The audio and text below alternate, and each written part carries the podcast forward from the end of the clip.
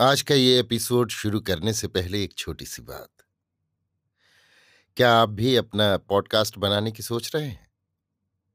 तो anchor try कीजिए। ये पॉडकास्ट बनाने का सबसे आसान तरीका है। नंबर एक, ये फ्री है। नंबर दो, इसमें कई सारे ऐसे टूल्स हैं जो आपको अपने फ़ोन और कंप्यूटर पर रिकॉर्ड और एडिट करने की फैसिलिटी देते हैं। नंबर तीन आप अपने पॉडकास्ट को डिस्ट्रीब्यूट भी कर सकते हैं, जिससे इसे स्पॉटिफाई और दूसरे प्लेटफॉर्म पर सुना जा सके। तो डाउनलोड कीजिए फ्री एंकर ऐप या विज़िट कीजिए एंकर डॉट एफ़ पर अपना पॉडकास्ट स्टार्ट करने के लिए। ये तो थी एक छोटी सी जानकारी, और अब शुरू करते हैं एपिसोड का सिलसिला। तो आज के एपिसोड में लीजिए सुनिए। विश्वंभर नाथ शर्मा कौशिक की लिखी कहानी, हिंदुस्तानी, मेरी यानी समीर गोस्वामी की आवाज़ में। खां साहब को रंग में शराबोर देखकर उनका नौकर गफूर बोला, हुजूर, ये रंग कैसा? खां साहब ने उत्तर दिया, भाई, क्या कहूँ, किशोरीलाल के यहाँ बैठा हुआ था, वहीं एक साहब ने धोखे से मुझ पर डाल दिया। गफूर, कौन मरदूत था? खुदा की कसम, अगर बाबू किशोरीलाल के घर की बात न होती तो अभी जाके टांगे चीर डालता मरदूत की। वो भी क्या याद करता कि किसी के साथ होली खेली थी। खां साहब मुस्कुरा कर बोले, अरे भाई, उन्हें ये मालूम होता मैं मुसलमान हूँ तो वो कभी ऐसी हिम्मत न करते। किशोरीलाल ने उन्हें बहुत कायल माकूल किया। वो बेचारे भी बड़े शर्मिंदा हुए माफ़ी वाफी मांगने लगे। गफूर तो हुजूर स्नान करके कपड़े बदल डाले? हाँ गुस्ल कर डालूँगा। ये कहते हुए खां साहब घर के भीतर चले गए। घर में पहुँचते ही पहले पत्नी से भेंट हुई। वो खां साहब को इस रंग में देखकर झुंझला कर बोली हुई आज ये क्या सूरत बनाई है? हिंदुओं के साथ बैठकर होली भी खेलने लगे? खां साहब माशा अल्लाह तुम भी क्या बातें करती हो? खां साहब की पत्नी ने कहा तो आखिर ये सूरत कैसे बनी? खां साहब, बाबू किशोरी लाल के यहाँ बैठा था। एक साहब ने औरों पर रंग छोड़ा। धोखे से मुझ पर भी डाल दिया। लोग हाँ हाँ करते ही रहे, मगर उन्होंने कुछ ख्याल न किया। जब उन्हें मालूम हुआ कि मैं मुसलमान हूँ तो बेचारे बहुत शर्माए। पत्नी तो तुम्हें आजकल ऐसी जगह जाने ही की क्या ज़रूरत थी? होली के दिनों में तो हिंदुओं पर शैतान सवार रहता है। खां साहब, शैतान सवार रहता है गंवारों पर। यह तो एक इत्तफाकी बात थी। पत्नी, किशोरीलाल के घर में मुझे इन दिनों कई बार बुलाया। मगर मैं इसी डर से नहीं गई। वो बेचारी तो हमारी मजहबी बातें जानती हैं, मगर उनके यहाँ इधर उधर की मस्तानियाँ जमा होती हैं। वे इतना उधम मचाती हैं कि तौबा, अपने आगे किसी की सुनती ही नहीं। खां साहब, उनका तो त्यौहार है, उनके यहाँ तो रंग खेलना ज़रूरी बात है।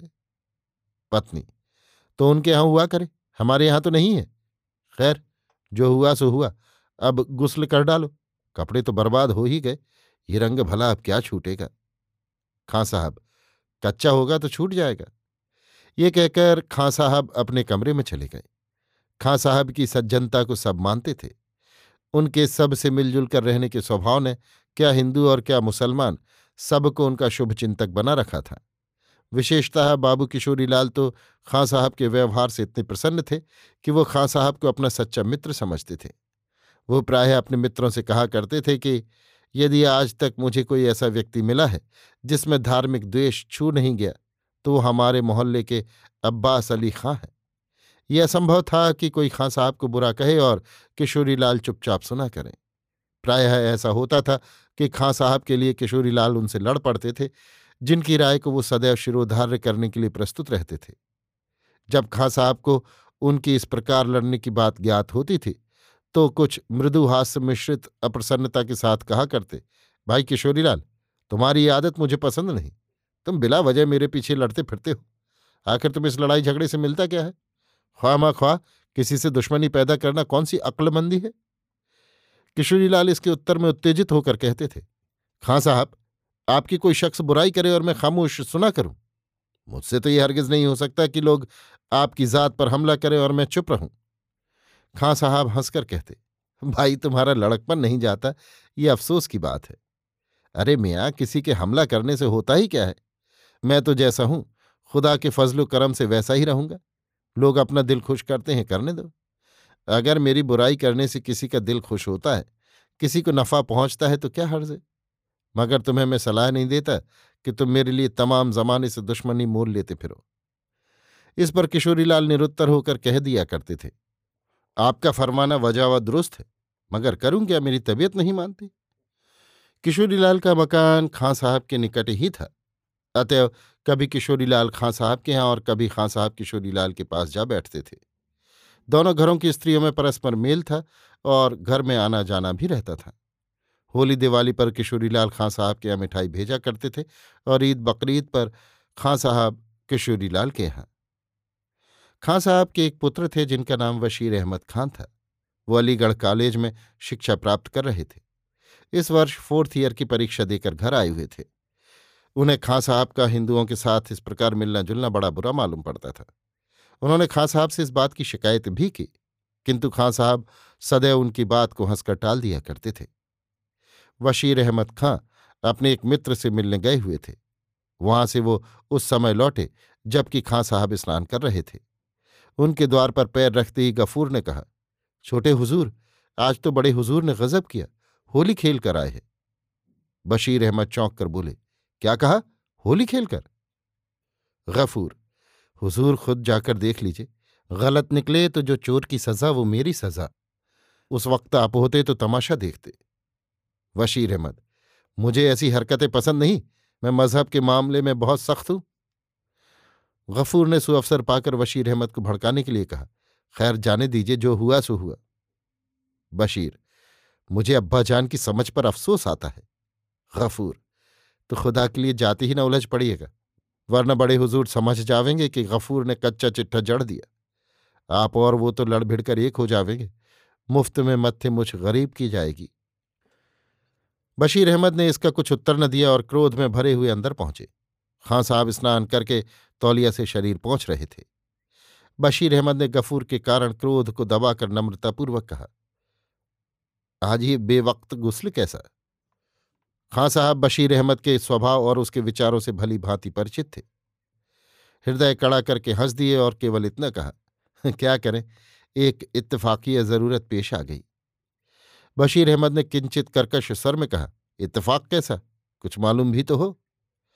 बशीर अहमद की माँ दालान में बैठी पान बना रही थी। उन्होंने वहीं से कहा, ऐ तो अब छिपाने से क्या फ़ायदा? बतला क्यों नहीं देते? तुम तो ऐसे छिपाते हो, जैसे स्वेच्छा से होली खेल कर आए हो।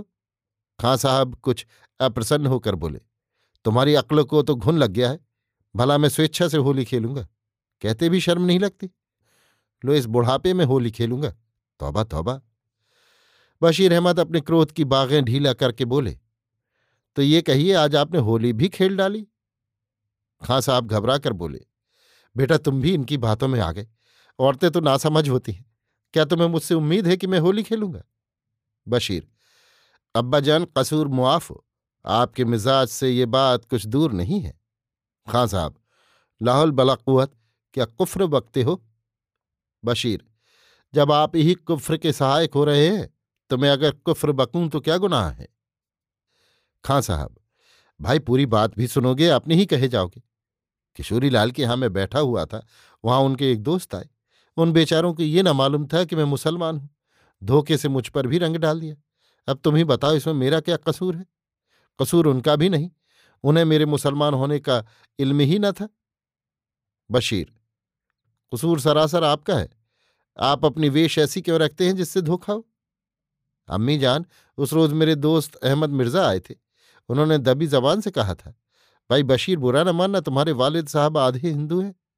अल्लाह जानता है, उस वक्त में शर्म के मारे पानी पानी हो गया। मेरे मुँह से जवाब न निकला और जवाब हो ही क्या सकता था? उनके सामने तो मिसाल मौजूद थी। और एक अहमद मिर्ज़ा ही पर क्या, जो सच्चा मुसलमान देखता है, वही ये बात कहता है? छोटे चचा भी बारहा यही बात कह चुके हैं। कई बार उनसे और अब्बा जान से इसी बात पर बहस मुबाहसा हो चुका है। खां साहब बोले, तुम्हारे छोटे चचा में तो धार्मिक द्वेष कूट कूट कर भरा है और मुझे तासुब से नफरत है। मेरा तो उसूल ये है कि हिंदू मुसलमानों को इस तरह रहना चाहिए, गोया दोनों भाई भाई हैं। रहा मज़हब, उसके लिए इतना काफ़ी है कि दोनों अपने अपने मज़हब पर कायम रहें। बशीर सुबहान अल्लाह क्या अच्छा उसूल है। खां साहब चौकी से उतर आए और अपना कुर्ता पहनते हुए बोले, अब आजकल जबकि हिंदू मुस्लिम इत्तेहाद का सवाल ज़ोर शोर से छिड़ा हुआ है और हमारे व हिंदुओं के बड़े बड़े उलेमा व लीडर इसके हामी हैं। तब तुम क्या इस उसूल को गलत नहीं कह सकते? बशीर, मैं कहता हूँ सब फिजूल है। हिंदू मुस्लिम यूनिटी का सवाल एक ऐसा सवाल है जो कभी हल नहीं हो सकता। इस्लाम कभी कुफ्र का शरीक नहीं हो सकता। खां साहब, अगर हम लोगों को हिंदुस्तान में रहकर आज़ादी हासिल करना है तो ऐसा ज़रूर करना पड़ेगा। बशीर मैं पूछता हूँ कि क्या हिंदू आपकी शिरकत तस्लीम करेंगे? हिंदू मुस्लिम यूनिटी के सवाल में सबसे ज़्यादा उलझन हिंदुओं की जानब से पैदा की जाती है। जरा गौर तो कीजिए कि हम लोग तो हिंदुओं के घर का पका हुआ खाना खा लें और वो हमारे छुए हुए बर्तन में पानी तक न पिए। अभी उस रोज रेल में जिस बर्थ पर मैं बैठा हुआ था, उस पर एक हिंदू भी बैठे हुए थे। उन्होंने इटावा के स्टेशन पर पूरियाँ खरीदी। ऊपर के बर्थ पर मेरी शेरवानी रखी थी। उसका एक कोना लटका हुआ था। इत्तफाक शेरवानी का कोना पूरियों के दोनों से छू गया। बस उन्होंने फ़ौरन पूरियाँ फेंक दी, दूसरी खरीदी। बाखुदा मेरी आँखों से खून उतर आया। मैंने उसी समय ये प्रण कर लिया कि मैं भी कभी किसी हिंदू की छुई चीज़ न खाऊँगा। अगर खाऊँगा तो सिर्फ़ उस हिंदू की चीज़ जिसको मेरी छुई हुई चीज़ खाने से परहेज न होगा। जो लोग हम लोगों से इतनी नफरत करते हो, भला उनसे हम किस तरह मिल सकते हैं? बशीर अहमद की माता बोली, बेटा, ये बात तो तुमने खूब कही। सच कहती हूँ, मुझे भी ये बात बड़ी बुरी लगती है। मैं जब किशोरीलाल के यहाँ जाती हूँ और वो कोई चीज़ देती हैं तो इस तरह जैसे अपने हिसाब किसी मेहतरानी को दे रही हूँ, दूर से। कुछ खिलावेंगी तो अलग बिठाकर। मुझे बड़ी शर्म मालूम होती है, मगर करूँ क्या, जब्त करती हूँ? मुझी आँखों की मोहब्बत से सहना पड़ता है। सोचती हूँ कि इन लोगों के यहाँ ऐसा ही दस्तूर है, ये बेचारी क्या करे? बशीर, मेरे कहने का और मतलब क्या है? मैं भी तो यही कहता हूँ। हम लोग अपना कायदा क्यों छोड़े? ताली दोनों हाथों से बचती है। अब खां साहब निरुत्तर हो गए। मनुष्य स्वभाव के अनुसार उन्हें हृदय में ये बात स्वीकार करनी पड़ी। उन्होंने इसकी सच्चाई को महसूस किया। बोले, तुम्हारी दलीलें ठीक हैं, मगर चारा ही क्या है? ये बात तो प्राचीन काल से चली आ रही है। कोई नई बात नहीं। इसे वो लोग कैसे छोड़ सकते हैं? बशीर, तुम माफ़ कीजिए। हमारे यहाँ भी जो बात सलफ से चली आ रही है उसे हम भी नहीं छोड़ सकते। बशीर की माता बोली, ऐ तो इस बहस मुबाही से इसे क्या हासिल? मुफ़्त की ठाए ठाए। बशीर बेटा जाओ, तुम कपड़े बदलो, मुझे इन बातों से नफरत है। एक बात को लेकर घंटों रहना, जो हुआ सो हुआ। बशीर हाँ जो हुआ सो हुआ, लेकिन आइंदा ख्याल रहे। ये कहकर बशीर अपने कमरे में चले गए। हुजूर, बाबू किशोरीलाल के यहाँ से मिठाई आई है। खां साहब घर में थे नहीं। बशीर अहमद गफूर की बात सुनते ही बाहर निकल आए और गफूर से बोले, कौन लाया है? गफूर ने उत्तर दिया, उनका नौकर दरवाजे पर खड़ा है। अंदर से कोई बर्तन मंगवा दीजिए तो उसमें ले लूँ। अच्छा अच्छा आप ही क्यों तकलीफ़ करेंगे? मैं ही दासी को बुलाए देता हूँ। ये कहकर गफूर जनानी ड्योढ़ी की ओर बढ़ा। बशीर अहमद बोल उठे, रहने दो, भोजन पकाने वाली को आवाज़ देने की ज़रूरत नहीं, वापस कर दो। गफूर चकित होकर बोला वापस कर दो? बशीर, हाँ, वापस कर दो। गफूर, क्यों? बशीर अहमद भ्रकुटी चढ़ाकर बोले, जो मैं कहता हूँ वो करो। गफूर, गुलाम की क्या मजाल जो आपका हुक्म टाले। मगर बड़े हुजूर सुनेंगे तो बहुत नाराज़ होंगे। बशीर, तुम तो मेरे हुक्म की तामील कर रहे हो, ज़िम्मेदारी तो मुझ पर है। गफूर, मुझे हुक्म की तामील में कोई उज्र नहीं मगर हुजूर अच्छी तरह इस पर गौर कर ले। बड़े हुजूर की और बाबू किशोरी बशीर। हाँ हाँ ये सब मुझे मालूम है, पर कोई परवाह नहीं, वापस कर दो। गफूर, जैसी हुजूर की मर्ज़ी। ये कहकर चला गया। थोड़ी देर पश्चात लौटकर बोला, वापस कर दी। मगर गुस्ताफी मुआफ, हुजूर ने गजब किया। बाबू किशोरीलाल को बड़ा सदमा होगा। बशीर, होने दो, ये लोग इसी काबिल हैं। हमारा और उनका मेल क्या? गफूर। ये बात तो हुजूर एक बार फिर कहें, रात और दिन का भी कहीं मेल हुआ है। स्याही और सफेदी भी कहीं एक हो सकती है। बशीर, अब्बाजान हिंदुओं से शीरो शकर होना चाहते हैं, मगर मैं ये कहता हूँ कि ये बात गैर मुमकिन है। गफूर, क्या बात कही है हुजूर ने? वल्लाह, कसम है दादी जान की। यही बात कई बार मेरे दिल में आई, मगर हुजूर, जबान पर लाने की हिम्मत न पड़ी। काहे से कि हुजूर, मेरी बिसात क्या? टके का आदमी। पढ़ा लिखा भी कुछ नहीं। हुजूर की जूतियों के सदके में आध सिर आटे से लगा हुआ हूँ। खुदा बख्शे, अब्बा जान से बहुतेरा चाहा लाख लाख कोशिश की। मगर हमें न पढ़ना था, न पढ़े। घर से वस्ता दबाया, स्कूल के लिए चले और परेड पर आकर डट गए। दिन भर गुल्ली डंडा खेला, पतंगे उड़ाई। शाम हुई और घर जा पहुँचे। सो हुजूर जैसा किया, वैसा भुगत रहे हैं। मगर खुदा का लाख लाख शुक्र है कि हुजूर की जूतियों के तो फैल में रोटी कपड़ा मिल जाता है। मगर देखिए आज बड़े हुजूर की और आपकी कैसी निपटे। कसम कुरान की, सुनते ही आग बबूला हो जाएँगे। बशीर, देखा जाएगा। ये कहकर बशीर अहमद मकान के अंदर चले गए। दो घंटे पश्चात जब खां साहब लौटे तब उन्हें ज्ञान हुआ कि किशोरीलाल के यहाँ से मिठाई आई थी, परंतु बशीर अहमद ने लौटा दी। सुनते ही खां साहब का मुख रक्तवर्ण हो गया। बोले, किसके हुक्म से वापस की गई? बशीर अहमद सामने आकर बोला, ये गुस्ताखी मुझसे हुई। खां साहब, तुमने ऐसा क्यों किया? बशीर, इसलिए कि मैं उनसे किसी प्रकार का ताल्लुक नहीं रखना चाहता और आपसे भी ऐसा करने की इस्तदुआ करता हूँ। खां साहब तो तुम्हारी मंशा ये है कि मैं इस बुढ़ौती में किसी को मुँह दिखाने के काबिल न रहूँ? बशीर, हरगिज नहीं, खुदा ना करे। खां साहब, क्यों नहीं? किशोरीलाल अपने जी में क्या कहेंगे? और जो कोई सुनेगा वो क्या कहेगा? बशीर, जमाने के कहने की परवाह करना फजूल है। अलबत्ता किशोरीलाल की नाखुशी का मैं जिम्मेदार हूँ। जब कुछ कहे तो आप सारा कसूर मेरे सर पर डाल दीजिएगा। मैं उनसे बातचीत कर लूँगा। अगर इसके बाद भी वो मेरी इस हालत को नामुनासिब समझे तो मैं कसूरवार। खां साहब, का क्रोध इस तर्क के सामने, जो अत्यंत शिष्टता तथा नम्रतापूर्वक उपस्थित किया गया था, व्यर्थ हो गया। उन्होंने सोचा, जो होना था, वो तो हो ही गया। बशीर भी कोई नासमझ बच्चा नहीं सुशिक्षित है। मेरी बदनामी ना चाहेगा। इसने अवश्य कोई बचत का मार्ग रखा होगा। ये सोचकर खां साहब ने अपना बड़प्पन स्थिर रखने के लिए कहा, कुछ भी हो, तुम्हारी ये नशाई आस्था हरकत मुझे बहुत नागवार गुजरी। और अगर तुम अपनी गुफ्तगु से बाबू किशोरीलाल का दिल साफ़ ना कर सके तो मुझे सख्त सदमा होगा। ये कहकर खां साहब कमरे में चले गए। शाम को बाबू किशोरीलाल खां साहब के पास दौड़े आए और आते ही कहा अजी खां साहब, ये क्या बात है? आपने मिठाई क्यों लौटा दी? ये बात क्या है? मुझसे क्या कसूर हुआ? मैं तब से एक उलझन में हूँ, कारण समझ में नहीं आता। खां साहब लज्जित होकर बोले, भाई किशोरीलाल बाखुदा, मैं मकान पर मौजूद न था। मेरी नामौजूदगी में बशीर ये गुस्ताखी कर बैठा। खुदा जाने क्यों? इसकी जवाबदेही उसी पर है। बैठो, अभी उसे बुलाता हूँ। गफूर को बुलाकर, गफूर जरा बशीर को बुला देना। क्या कहूँ, मुझे भी बड़ा ताज्जुब हुआ। गुस्सा भी बहुत आया, मगर बशीर ने कहा कि वो तुम्हें इसकी वजह समझा देगा। इसलिए गुस्सा रो के बैठा हूँ, क्या कहूँ? बराबर का बेटा है और फिर लिखा पढ़ा। उसकी बात भी सुन लेना चाहिए, देखो क्या कहता है। किशोरीलाल, बशीर मुझसे क्यों नाराज़ हो गए? मैंने तो उनकी किशोरीलाल की बात पूरी होने के पहले ही बशीर अहमद आ गए। किशोरीलाल को देखते ही खां साहब बोले, भाई बशीर किशोरीलाल शिकायत लाए हैं और इनकी शिकायत मेरे सर आँखों पर। लेकिन सारे कांटे तुम्हारे ही बोए हुए हैं। बशीर अहमद किशोरीलाल से बोले, बिला शक इसमें अब्बा जान का कोई कसूर नहीं। मैंने अपनी मर्ज़ी से मिठाई वापस की थी। किशोरीलाल ने कहा, मगर इसकी वजह? बशीर, बहुत बड़ी वजह तो यह है कि जब आप हमारे घर की और हमारी छुई हुई चीज़ को नहीं खाते तो हम आपकी छुई हुई चीज़ क्यों खावें? किशोरीलाल को ऐसा उत्तर मिलने की आशा स्वप्न में भी नहीं थी। कुछ देर तक वो सन्नाटे में बैठे रहे, कुछ समझ में नहीं आता था कि क्या जवाब दें। बशीर, ये कोई दलील नहीं है।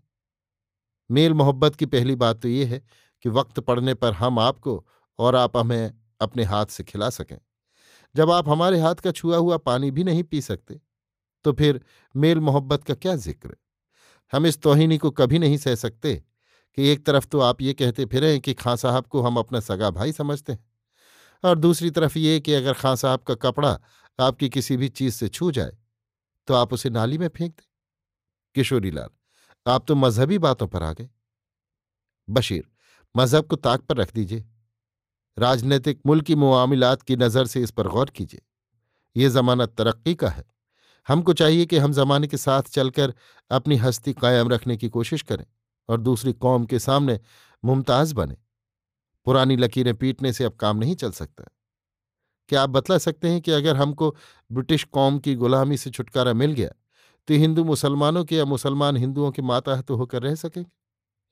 मैं तो कहता हूँ, ये गैर मुमकिन है। इसलिए ये नतीजा निकलता है कि अगर हिंदुस्तान आज आज़ाद हो तो हिंदू मुसलमानों में तासुब और छुआछूत के ऐसे झगड़े उठ खड़े होंगे कि हम एक बला से निकलकर दूसरी बला में फंस जाएँगे। जो पहली से ज़्यादा खतरनाक है। किशोरीलाल बोले, आप लोगों पर जो इल्ज़ाम रखते हैं, वही इल्ज़ाम आप पर भी आता है। क्या आप ठंडे दिल से कह सकते हैं कि आप लोग हमको उसी नज़र से देखते हैं, जिस नज़र से कि एक मुसलमान को देखते हैं? मान लीजिए कि आज मैं आपके साथ बैठकर खा लूँ तो क्या आपके दिल में ये ख्याल जाता रहेगा कि मैं काफिर हूँ? आप गाय की कुर्बानी करते हैं, इससे हम लोगों को कितना दुख होता है? क्या आप हमेशा के लिए छोड़ सकते हैं?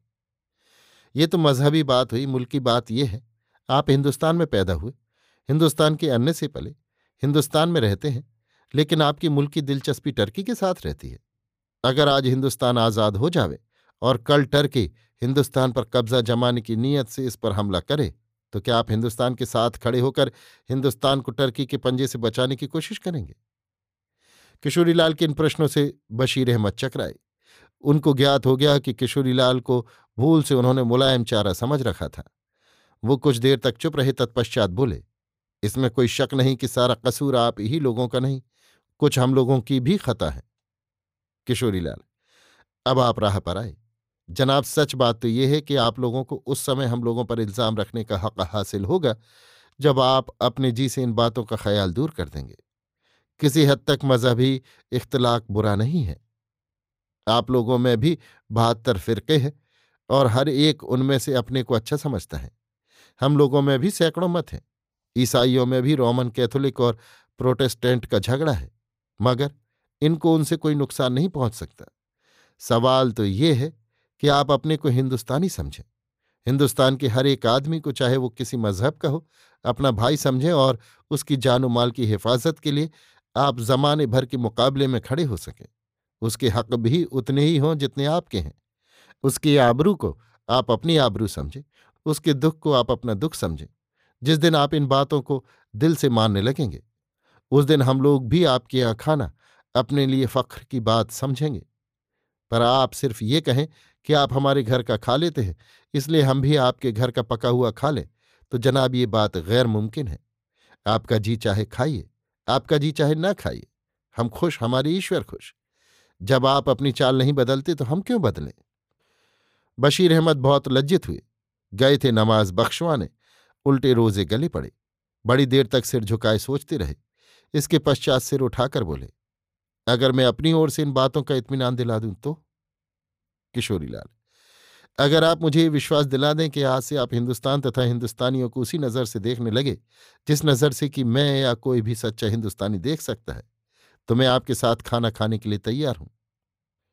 मैं इसके लिए तैयार हूँ। ये कहकर बशीर उठकर अपने कमरे में गए और कुरान शरीफ की एक प्रति ले आए। कुरान शरीफ की एक प्रति किशोरीलाल को दिखाकर बोले, इससे आपको यकीन हो जाएगा।